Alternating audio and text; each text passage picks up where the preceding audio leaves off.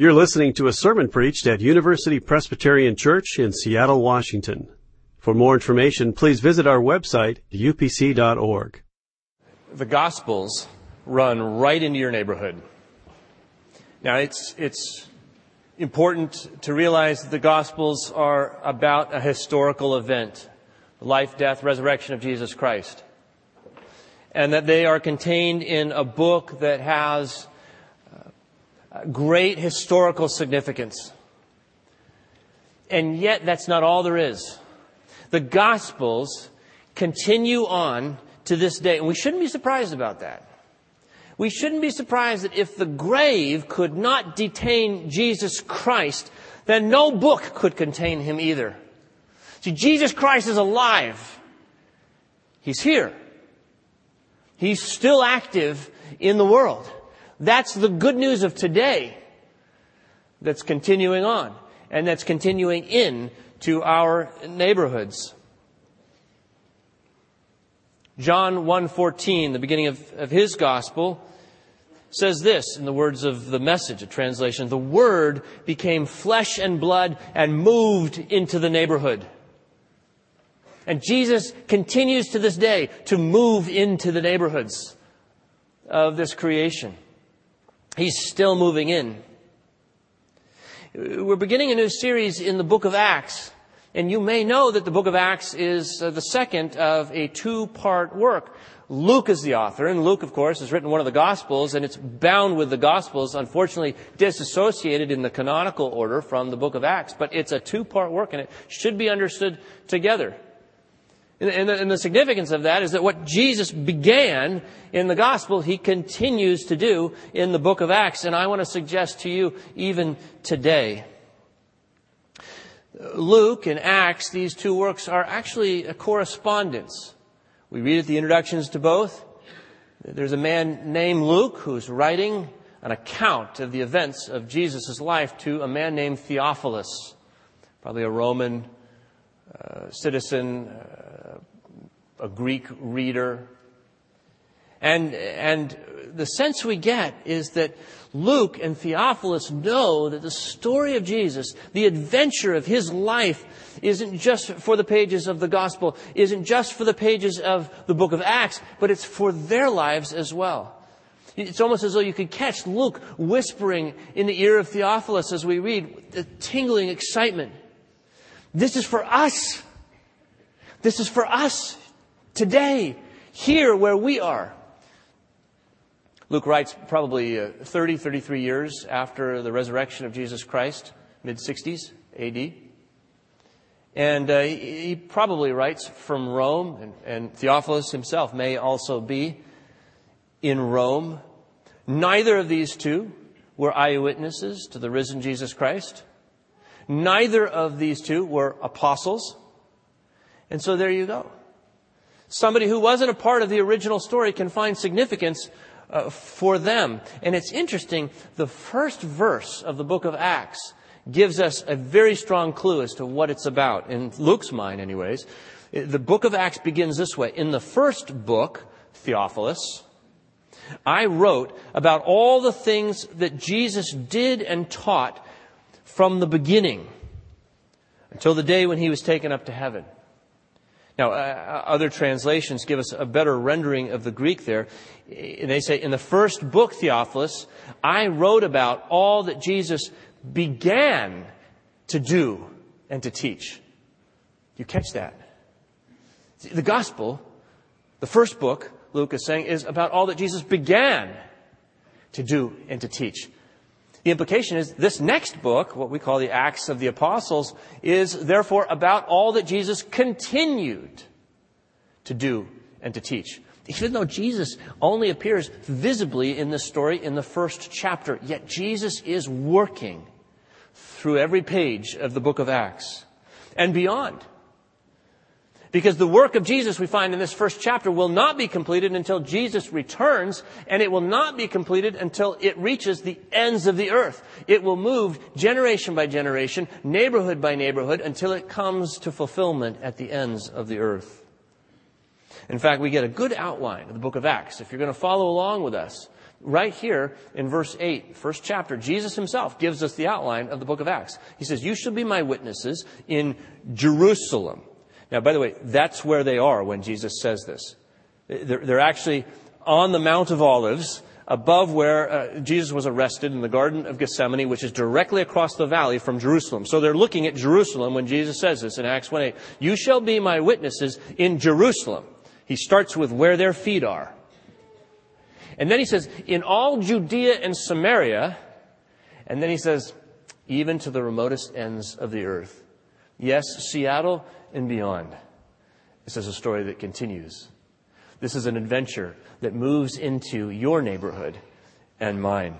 Well, let's look at this text together. Would you open up your Bible to Acts chapter 1, verses 6 through 11? You'll find that page 884.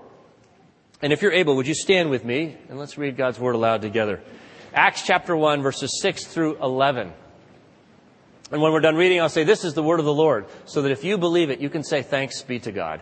Listen carefully, you're reading God's holy word.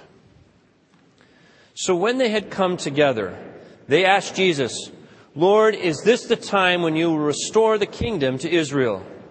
He replied, It's not for you to know the times or periods that the Father has set by his own authority but you will receive power when the Holy Spirit has come upon you.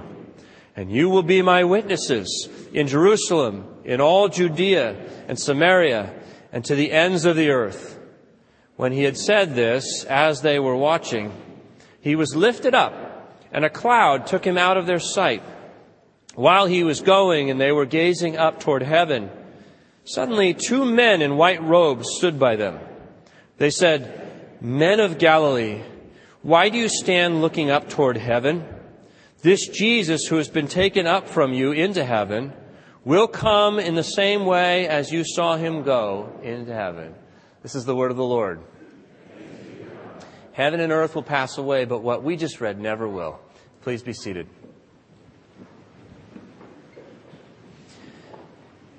If you're like me, then you will find yourself oftentimes missing the adventure of Jesus, missing what it is that Jesus continues to do and to teach through his community today. And there are two reasons for that. First reason is that I oftentimes confuse an adventure that is for me with one that is about me. That's a difference.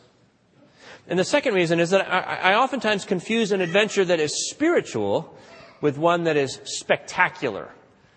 And I'd like to look at those two confusions with you. The first, the confusion that the, an adventure that is for me uh, with one that is about me. See, the adventure with Jesus is for me, and it's for you. But no, it's not about us. It's much bigger than that. Sometimes you and I learn to live in a world that is way too small. See, these apostles, they think this is about them. Uh, the first five verses of the uh, book of Acts are actually a recapitulation of the ending of the Gospel of Luke. So really, the book of Acts begins in verse 6, and it begins with a question. They've come together, uh, Luke tells us, and then the apostles, 12 followers of Jesus, 11 at this moment, say, Lord, is this the time when you will restore the kingdom to Israel? That's their question. And you, can kind of catch the implication, Lord, this would be the right time to restore the kingdom to Israel. Right? You catch it? A little bit of advice. And, you know, we all know that Jesus sometimes benefits from a little bit of advice. And so it's almost ironic that they say Lord because really they've turned Jesus into uh, a client uh, of theirs. And, and um, or, really, they're the client and he's a service provider. Lord, this would be a good time for you to fulfill our plan. Like all the talk about your power, but I'd like to enlist your power on my plan. See that? They think it's about them and they get confused. Their world is so small at this moment. We get another indication of this when at the end of the text, these two men in white, who are presumably angels, address them, and the angels address them as men of Galilee. Now, Galilee is a, a small, parochial uh, province in northern Palestine, relatively insignificant, but you know, that's where they're from. That's their hometown, Galilee. And, and, and they've known themselves by that world. But it's such a small world compared to the one that Jesus is offering them. Because you know, Jesus has just said to them, you, you won't be known, in effect, as men of Galilee anymore. Oh. You'll be known as people of Jerusalem, a people of Judea, a greater surrounding area, and Samaria, uh, another area where even our enemies live. Even a people whose world is as large as from one end of the earth to the other end of the earth. See how large the world is that Jesus is. He wants to identify themselves by the vastness of his mission, not by the smallness of their point of origin. Sometimes my world is so small, there's not even enough room for anybody but me. It's so small that there's not even space for my wife, my kids, let alone my neighbors, my neighborhood. It's so small that Jesus has to kind of knock and say, Is there any space in there for me? Because I, I would like to expand your world. I would like to stretch your imagination so that you can understand that your life is about so much more than what you think it's about. We've got an adventure together. The kind of irony here in this text, the disparity between the smallness of their perception of their world and the expanse that Jesus calls them to, is like the irony in a poem called The Lanyard by our former uh, poet laureate, laureate, Billy Collins. And I'd like to read it this morning since it is Mother's Day. The lanyard goes like this. The other day, I was ricocheting slowly off the blue walls of this room, moving as if underwater from typewriter to piano, from bookshelf to an envelope lying on the floor. When I found myself in the L section of the dictionary, where my eyes fell upon the word lanyard. No cookie nibbled by a French novelist could send one to the past more suddenly. A past where I sat at a workbench at a camp by a deep Adirondack lake, learning how to braid long, thin plastic strips into a lanyard, a gift from my mother. I had never seen anyone use a lanyard or wear one, if that's what you did with them. But that did not keep me from crossing strand over strand again and again until I had made a boxy red and white lanyard for my mother. She gave me life and milk from her breasts, and I gave her a lanyard.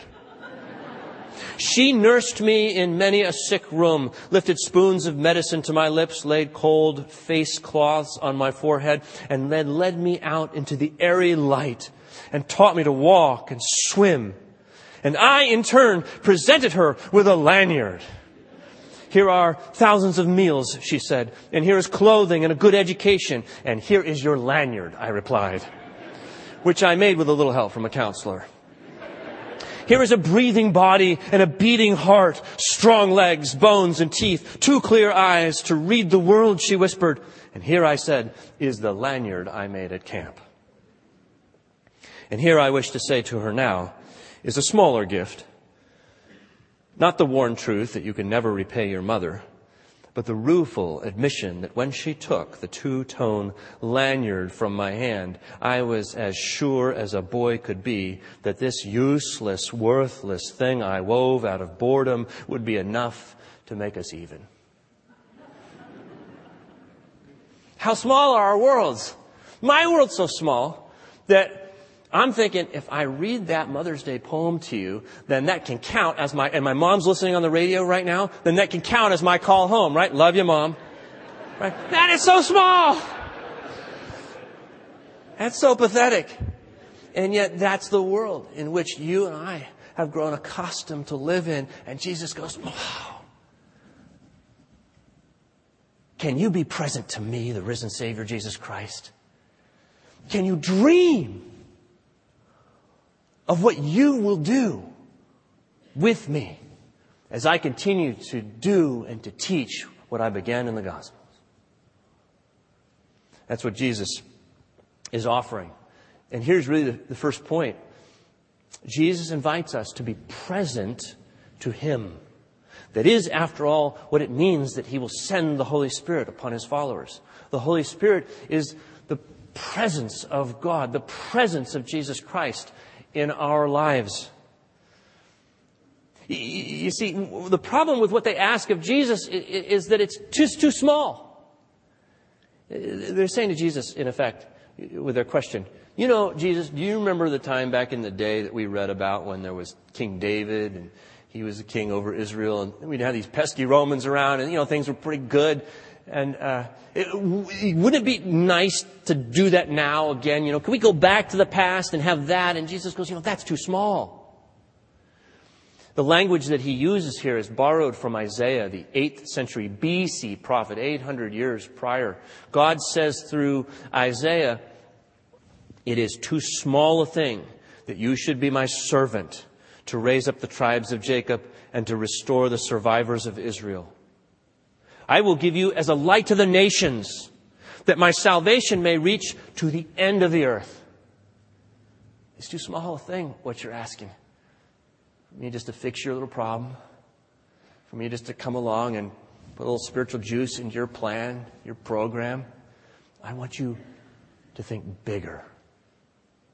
I want you, I'm not going to give you the kingdom. I'm going to give you the king.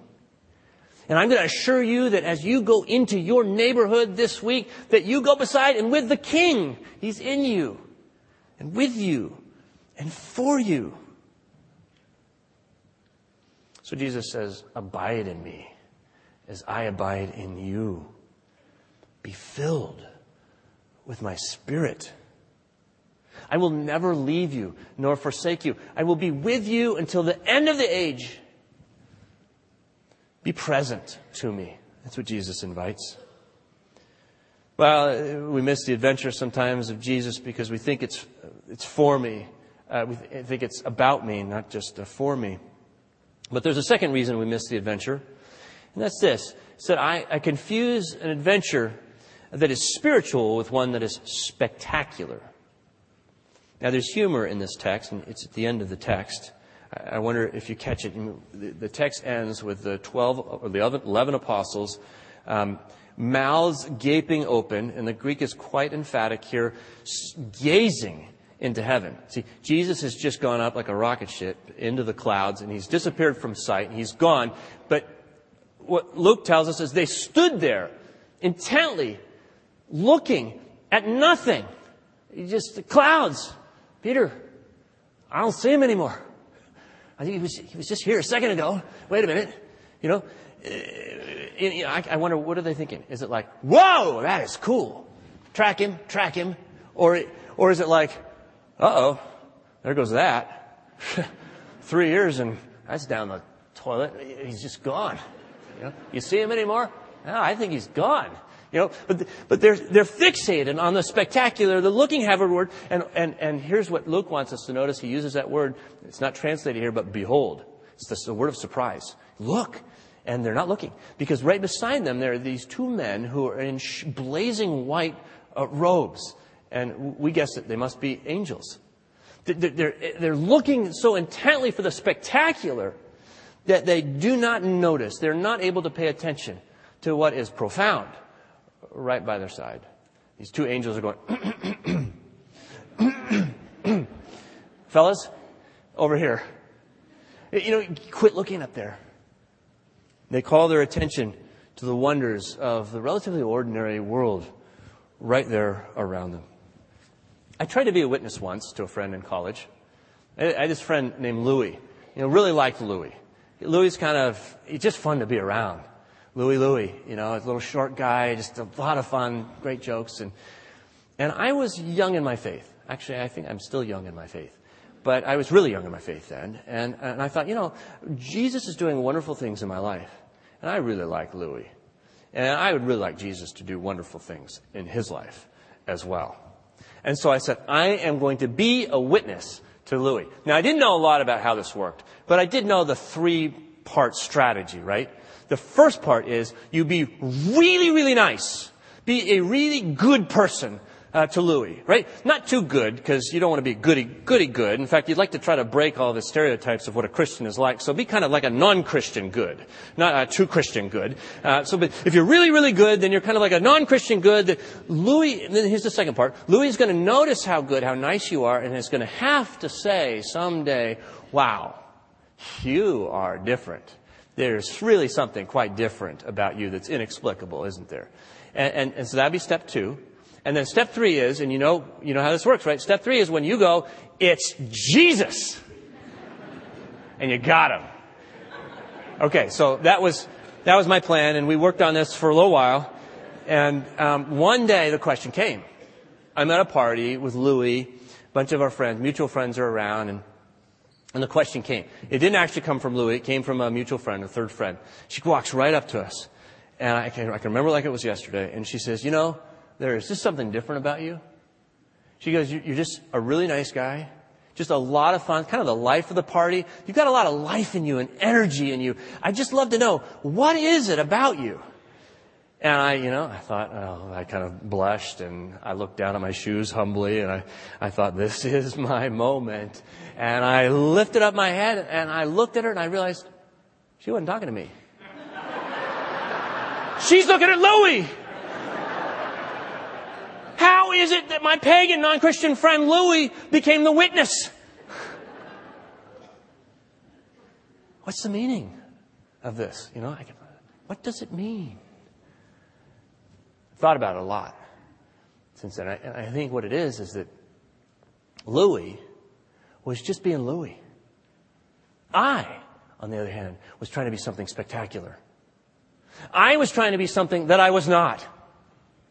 I was reaching for something that I thought Louis wanted me to be. Something maybe that God wanted me to be. Something that I wanted myself to be, but it wasn't any of it who I was. I looked as silly as an Elvis impersonator. Right? I mean, that's the fun of Elvis impersonators. You know, if you've ever been to Atlantic City or, or Wildwood, New Jersey, when the convention is on, it's brilliant, right? They come flying out of airplanes. They're up and down the boardwalk. And the more Elvis impersonators, the better, because that's the gag. They really don't look like Elvis. And yet here I was trying to be something that I was not. And in the process of that, I was not present to anybody around me. I was only present to myself. See, but Louis could be, Louis could be present to the people around him. He could be involved in their lives. He could notice who they were and make them smile. I couldn't do that. See, the adventure that Jesus calls us to is not only to be present to Jesus, but it's to be present to the people around us, to be with them, to be observant with them. You don't have to be spectacular. Sometimes we think, ah, to be a witness for Jesus, I've got to be smarter than my coworker. Be able to answer all their questions. I've got to be more virtuous, more morally superior. I've got to uh, uh, be more successful than I have a platform. Jesus doesn't show any interest in that.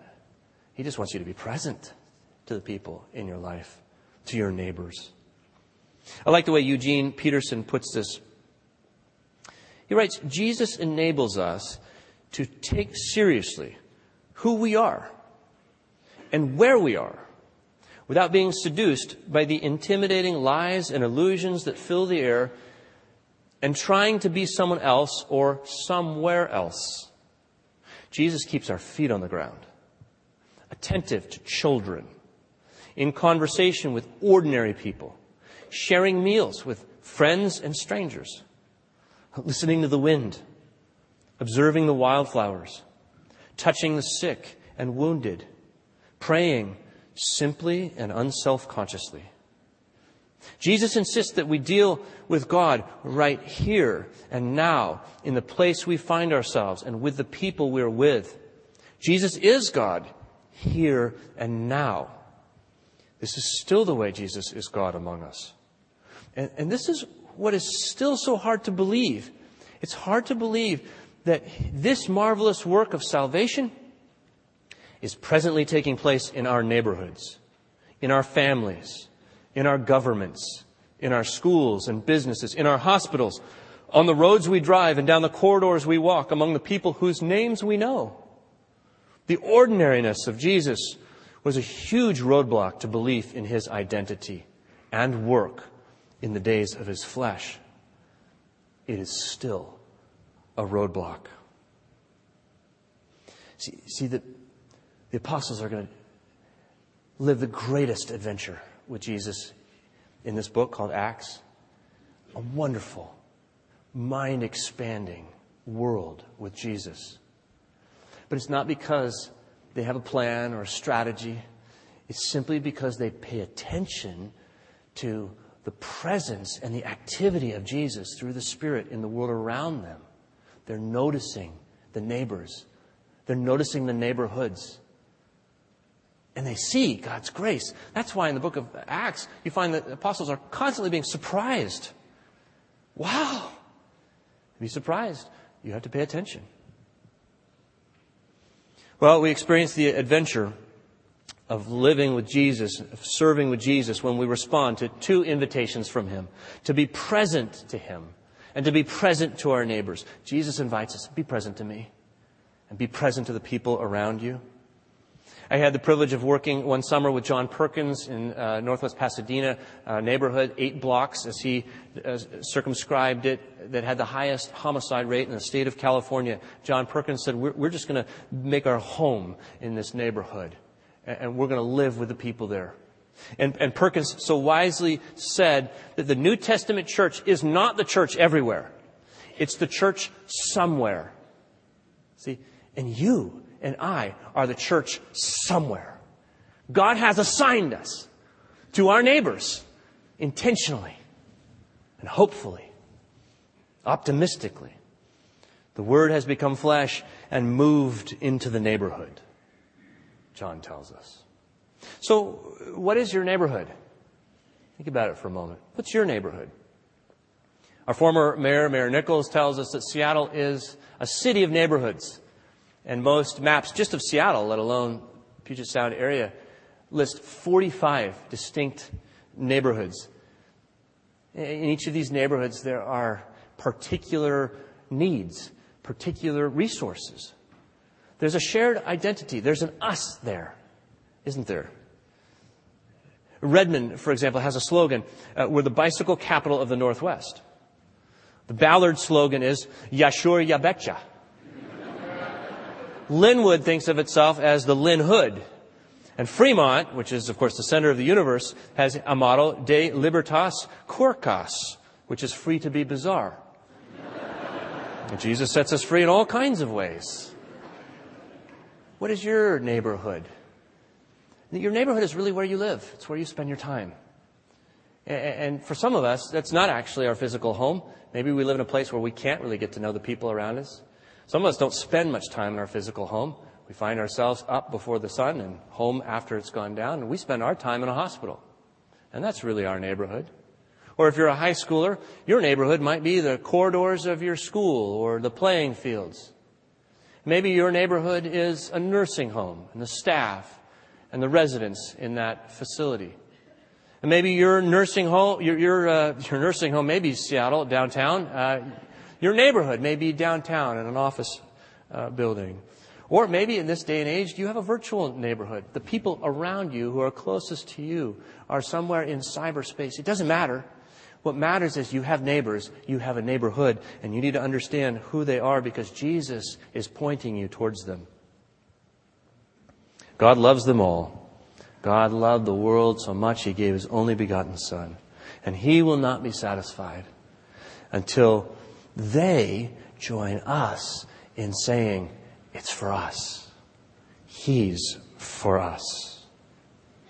What will it mean for you this week to be present to Jesus in a new way? To be filled with His Holy Spirit? What will it mean for you this week to be present to your neighborhood in a new way? To notice Think about it. I want to give you an assignment if you choose to accept it. I'm, I'm going to give it to myself, and that is to take a prayer walk in my neighborhood. Whatever you decide your neighborhood is, some point this week, let's walk through that space. And pray while we do. You want to pray with your eyes open so that you don't injure yourself. Also, you want to pray with your eyes open so that you can notice. Notice needs. Notice people whom God loves.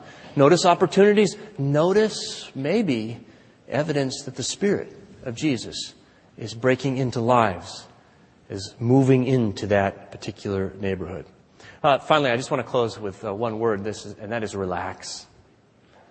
Relax. If we orient ourselves in these two simple ways to the presence of Jesus and being present to our neighbors, we will be witnesses. Jesus is very confident. You don't have to take any responsibility for that. He does. He says, You shall be my witnesses.